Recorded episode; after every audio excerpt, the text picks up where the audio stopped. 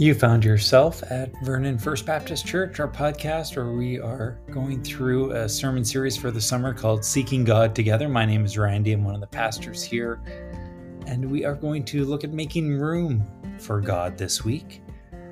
And I'm going to have Ellie and Logan come and read our scripture passage. There are a couple of our youth that are leaving us this week to go back to Korea, and they're going to read it in English and Korean from Matthew 6.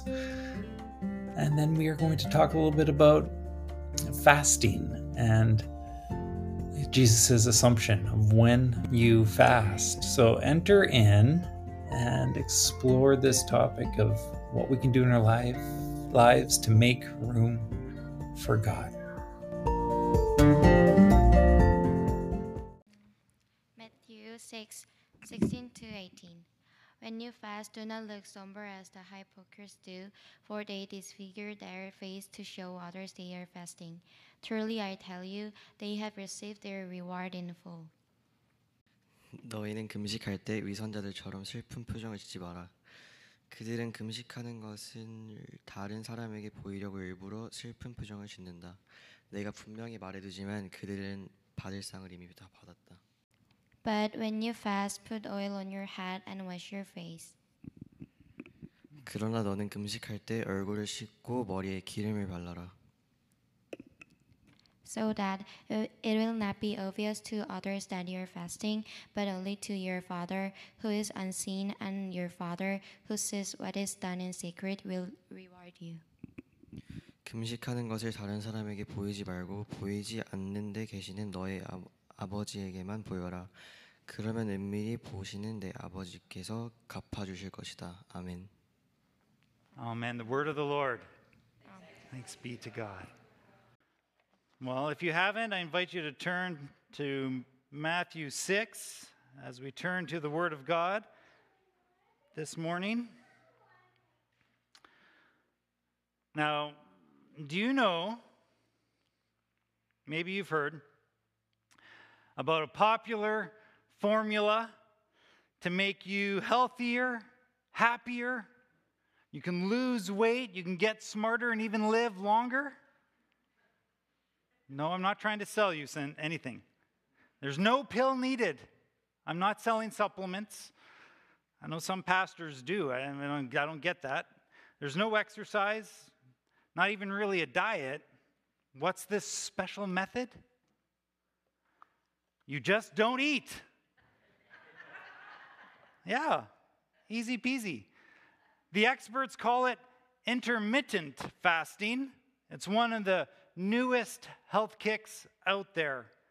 There's plenty of books about it. You can read all for women, for men, all sorts. The books just don't stop. You can go check it out. I think there's a whole shelf in the library. If you look through all those books, you don't have time to eat anyway, so there you go. And yet, fasting is one of the oldest spiritual disciplines around, one that Jesus assumes we will do. Did you catch that in our reading? When you fast. I won't ask for a show of hands how often we fast. Of course, we need to know how to do it properly. And it's good to explore how it actually helps us. Otherwise, we can end up like a poor farmer who was so excited about all the money he was saving as he looked after his horse. Little by little, I got my horse down to almost eating nothing each day. And then he up and died on me. Hey, don't worry, there was no horses hurt in the telling of this joke. None. Today, we are talking about making room for God as we talk about God within us. As last week, we talked about making time for God, and carving out time in our schedule is absolutely one way to make room for God. But now we're going to talk a little bit more about our desires, what we fill ourselves with as we talk about making room for God. So pray with me as we dive in. Jesus, we ask that you would illumine your word to us, your desire for us, and that we'd understand your desire for us, that we could learn to make room for you in our lives. We pray this in your name, Jesus. Amen. I like the analogy of a jar. Our lives are like a jar, and we have lots of things that we could fill that jar with. The problem is that there are things like sand, all the little things that we could fill our lives with. And if you fill a jar full of sand, do you have any room in that jar for the big rocks, the more important things that are in our lives? No, you'd have to take some of the sand out. You have to make room for the big rocks to fit. Now, surprisingly, of course, once you get those big rocks in, there's a lot of sand that can still go in. But if you fill it full of sand, there's no room for the important things.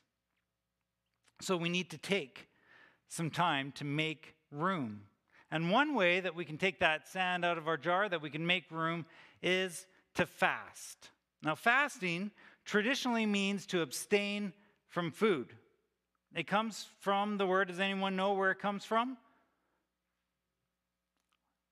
I know I saw one little meme, a little joke where it said, fasting doesn't mean fast food.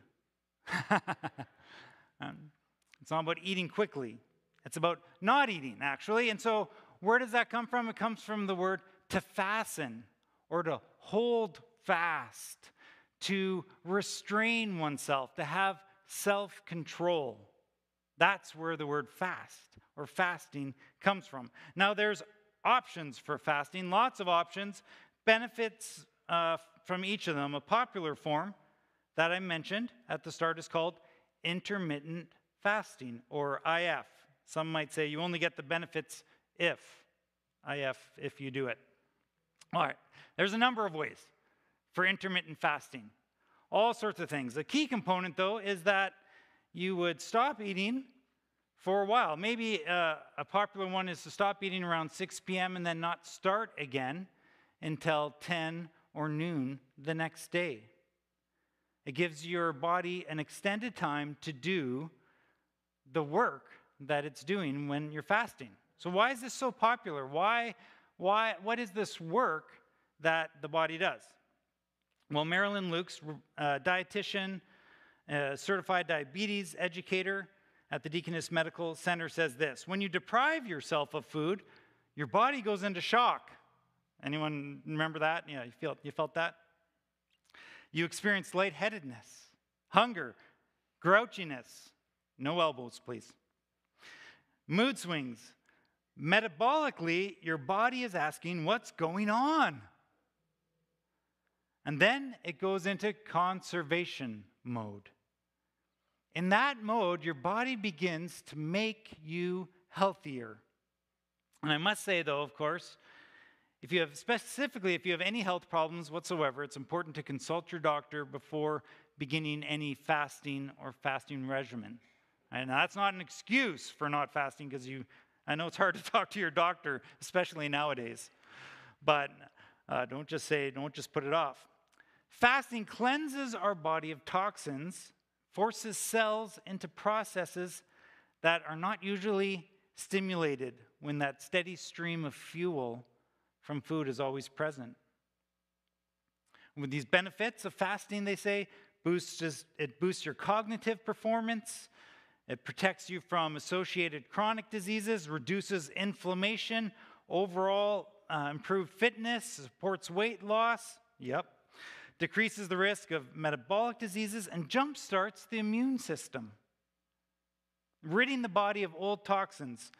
Now, I did a little bit of research on this. Our bodies take all that we put in them, and then it stores it as energy, especially in COVID times when we put a little extra into them. If you're anything like me, you stored a little extra during the pandemic. So it's nice of our bodies to care for us in this way, right? It stores the extras so that it doesn't go to waste. Well, or maybe it does go to waste. We end up with an overloaded system, though.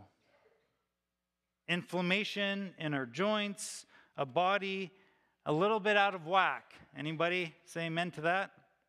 And when we fast, our bodies stop storing the extra fats, glucose, triglycerides, cholesterol, and it starts to cleanse of these toxins, forcing cells into these processed, reserved for a time of lack of fuel. We allow our body to start to use up the excess.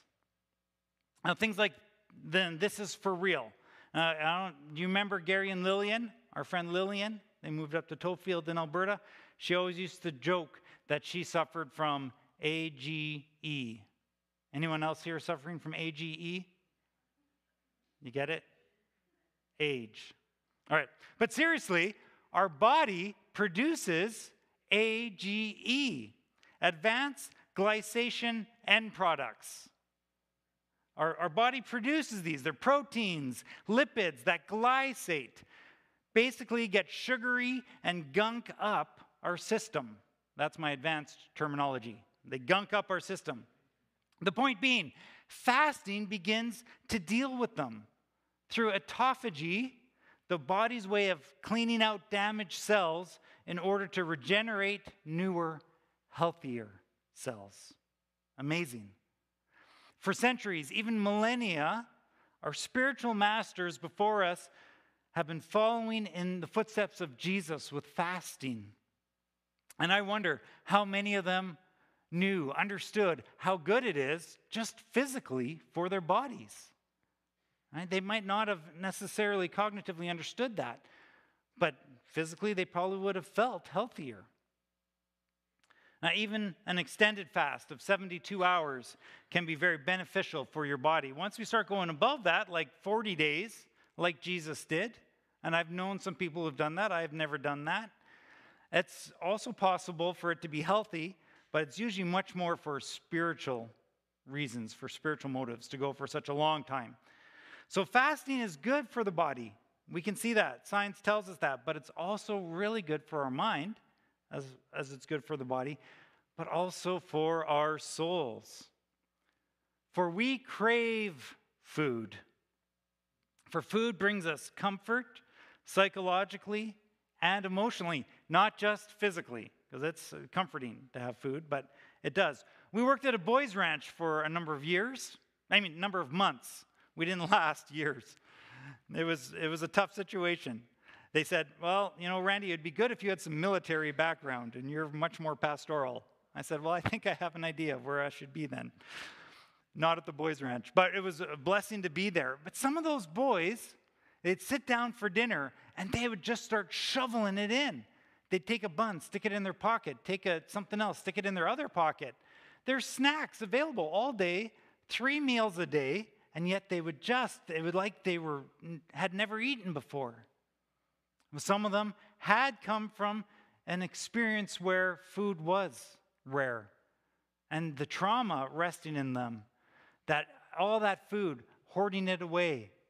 It wasn't about their physical need. It was about a psychological, spiritual need of comfort. So sometimes our food, we can treat it like that.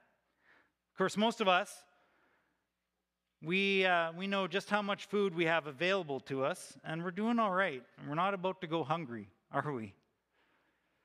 But yet we're in the habit of eating whenever we want, often whatever we want. And unfortunately, much of this can be to try to fill the deeper longings that we have. We may feel lonely or anxious, maybe just bored. We could be hateful or jealous. And when we eat, especially those snacky foods, salty foods, sugary foods, our body releases pleasure hormones. Eating prompts the brain to release feel-good hormones known as endorphins, a new study shows. And researchers found the regulation of these natural occurring opioids, for that's what they are, can produce a sense of pleasure or euphoria. Now, they're meant to just help the body know when it is satisfied, and yet, boy, it feels good. The same study was very informative. Listen to this. They had men fast, and then they gave them something to eat after fasting. And they gave some a nutritional drink. Anybody out there have to do their daily amount of Boost or something like that? My mom hated it. She's supposed to drink it, did not like it. This is not a milkshake, she'd say. But they'd give them a nutritional drink, which satisfied their hunger, but surprise, surprise, it didn't release any of these same endorphins. But when they gave them, can anybody guess what they gave the other group? Pizza. Oh, boy, it released all sorts of those enjoyment hormones for them. Now, you know what your food joy is. I love my chocolate, especially dark chocolate, maybe with that little bit of raspberry bits in it, or, Okay, sorry, where was I? Oh, yeah, I gotta remember where I am here. Not that there is anything inherently bad about yummy treats, good food. Chocolate is a gift from God. Hallelujah. But too much of a good thing can be bad, or for the wrong reasons, if we're eating it for the wrong reasons. It's the sand in the jar, and if we fill our jar full of sand, where's the room for the rocks? Fasting enables us to pull back from that constant trying to fulfill that deeper longing we have with food. It reminds me of the passage in Jeremiah. I've shown you this before, Jeremiah 2:13. My people have committed two sins. They have forsaken me, the spring of living water, and have dug their own cisterns, broken cisterns that cannot hold water. When we stop filling our stomachs, we can begin to fill our souls. This is why Jesus assumes that we will fast, that we will take times of depriving ourselves from legitimate joys in order to focus our hearts and minds on God, to make room for God in a way that we might not be able to when we feast. Now, God is there when we feast. God is there in our joys for sure. But of course, it's not just our stomachs that we seek to fill. And it's not just food that we seek to fulfill our deeper longings with, is it? There's a number of activities that can give us that same rush of those pleasure hormones, a release of dopamine that feels comforting, or serotonin, or oxytocin, endorphins. These are all God-given hormones for our good, but we can release them in healthy ways or in unhealthy ways. The love of a parent, a father's love, as we've been singing and praying about today, can release those same feelings, those same hormones. But sometimes we find that we don't get the love that we long for. Maybe we're not affirmed, and we look for it in other ways, and we can end up filling our lives with all the sand. Food, drink, fun, nothing wrong with fun, or TV, movies, entertainment, but if we fill our lives with these, trying to numb pain that we have, the pain of loneliness or boredom, and sometimes maybe it's pain meds that truly numb our pain, and that can lead to the opioid epidemic that we have right now. We have to be careful about addictions that can come with this. Now, even social media and messaging, the ping of a notification, you might have heard it earlier. I think I forgot to silence my laptop, and there was a ping and a message, and I thought, oh, isn't that great? I was actually going to have someone try to send me something and have it ping. And sure enough, there was a message on my Mac. Do you know, one study shows the average person checks their smartphone every 6 seconds during non-working hours. Amounts to up to 110 times a day. Now, I know that's not most of you. I know many of you don't even have one of these. You're not going to get one. Good for you. Addicted to the ping, they call it. Ping, ping. It happened this morning. And I said, oh, what was that, Matt? I said, oh, it was CBC News. Why are they sending me something? And she said, turn that off. And I did. I went in. I turned off that notification. I don't even know how it got on. Addicted to the ping. Addiction to your smartphone, colloquially known as nomophobia, which essentially means a fear of being without a mobile phone. It's very real in our world today, and it hampers one's ability to focus and do deep work as it affects concentration. If you've watched a teen with their phone, you've seen this. They're always looking. Did a friend message? And of course, our devices and our computers can lead us to worse addictions. In a recent study that surveyed over 1,000 people regarding pornography, there are surprising findings in a group that was about 50-50 split between men and women, mainly between the ages of 18 and 35. Most had been in a relationship over this past year, and they found that 73% of women and 98% of the men reported internet porn use in the last 6 months.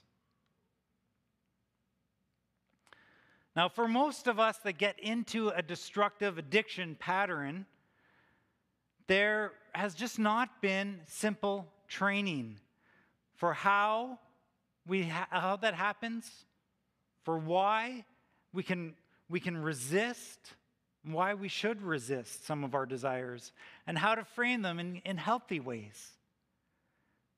How do we find these great feelings in the ways that God has given us? So people turn to all these other things. Now, from the church perspective, it's easy for us to just shake our finger and say, bad, bad, bad, right? But we need to focus on modeling how to turn from overuse and addiction to the true life that Jesus offers us. It's not just about saying bad, bad, bad. And this is what healthy fasting shows us. And we could look at our own lives and say, well, Lord, where is something I could turn from to turn to you to make room for you? How about a shopping fast? And now we're hitting where it hurts. I was just chatting with a friend this last week. I said what I was preaching on. She said, oh, that God touched me. She knew that shopping was becoming something that was not healthy for her. Buying a new outfit can release these same happy feelings that we've been talking about, those pleasure hormones. Some could easily shop each weekend to get that same bit of a high. And so she stopped shopping for clothes for a whole year. No new clothes, no secondhand clothes even, just to seek to be content. Yes, you heard me correctly. A whole year. She was 22 at that time. Now, some of the guys here are saying, so what? I haven't bought clothes. Well, we talked a little bit about us earlier, didn't we, guys? She had symptoms of withdrawal within the first few weeks, just wanting to go buy something, just a little something. She had to focus on to that commitment at times, and it drew her to face the empty cistern that she was filling in this way and to turn to Jesus. She's had two 6-month shopping fasts since where she just wanted to refocus. So when and how do we start fasting? How do we do this? Jesus says, when you fast. Assumes we do it. How do we do it? Well, Lent is a great time, and we've practiced Lent here for a number of years. A great time to choose a fast as we prepare for Easter. And that gives us some time until next spring. If you're like, okay, Pastor, I'll get on board with fasting next year. That's fine. Join us then. But another great time is especially if you have a time of choice ahead of you, a time of discernment where you're thinking through something, either as a group or as an individual. I know some of our churches who spent some time fasting and praying as we came up to assembly, as we came up to the choices we had to make around these motions.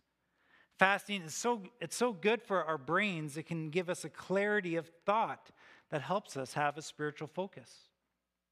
And a time away, a time of retreat, can be a great time for fasting. Turn away from our usual vices, not just food, but other things.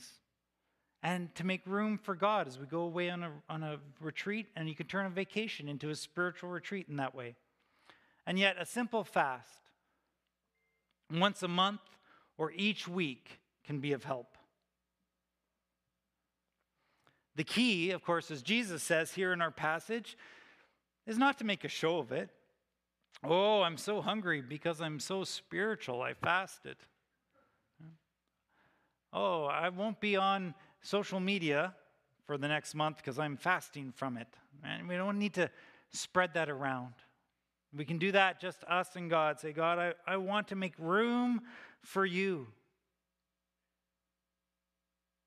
I want to keep it secret so that I don't let my pride get in the way of this.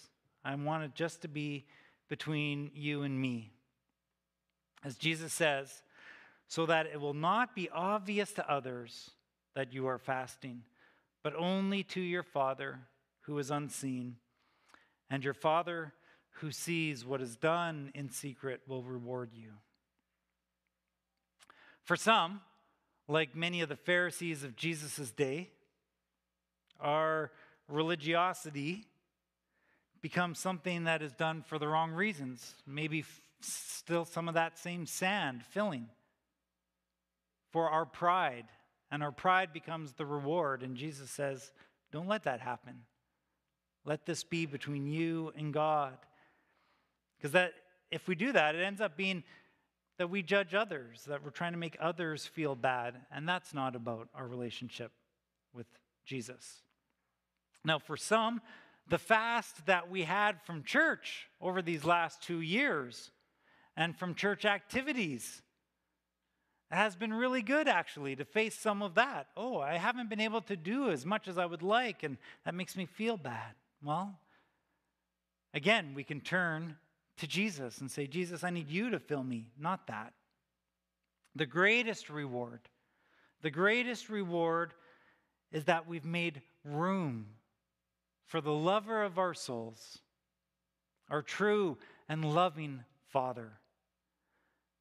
And as Paul says it, that we become able to grasp how high and wide, how long and deep is the love of Christ for us. To live in that love instead of seeking to fulfill the thirst with something else. We can rest in the love of the Father instead of filling our lives with other things. So I encourage you to take a look at your life. What is the sand that is in your jar? What are some things that we can take out in order to make room for the big rocks, to make room for God, maybe some of the key other relationships? And then you'll see there's still room for the chocolate, the other bits of sand.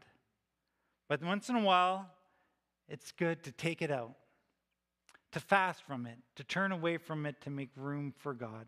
And we can all stand to make some more room for God, couldn't we? He invites us to do that. He wants it to be a joy, not a burden to do it. So don't do it as a burden. Receive it as a joy. Let's pray together. Heavenly Father, we thank you for your incredible love for us, a love that longs to be a deep relationship. How deep your love for us as a Father, to heal wounds that we might have, to fill us in a way that none of the other things in this life can fill us. And we thank you that you are in so many good things in our life. But we ask that you would give us the wisdom to show us what we need to take out. What should we fast from as we go forward from this day to make a little more room for you, to recognize you in our everyday. We thank you for your living word. May it take root in us. In Jesus' name we pray. Amen. Yeah, let those words sink in. How deep the Father's love for us. And I invite you to open your hands for our closing blessing and benediction, that you would hear these words as you go from this service, wherever you are here online.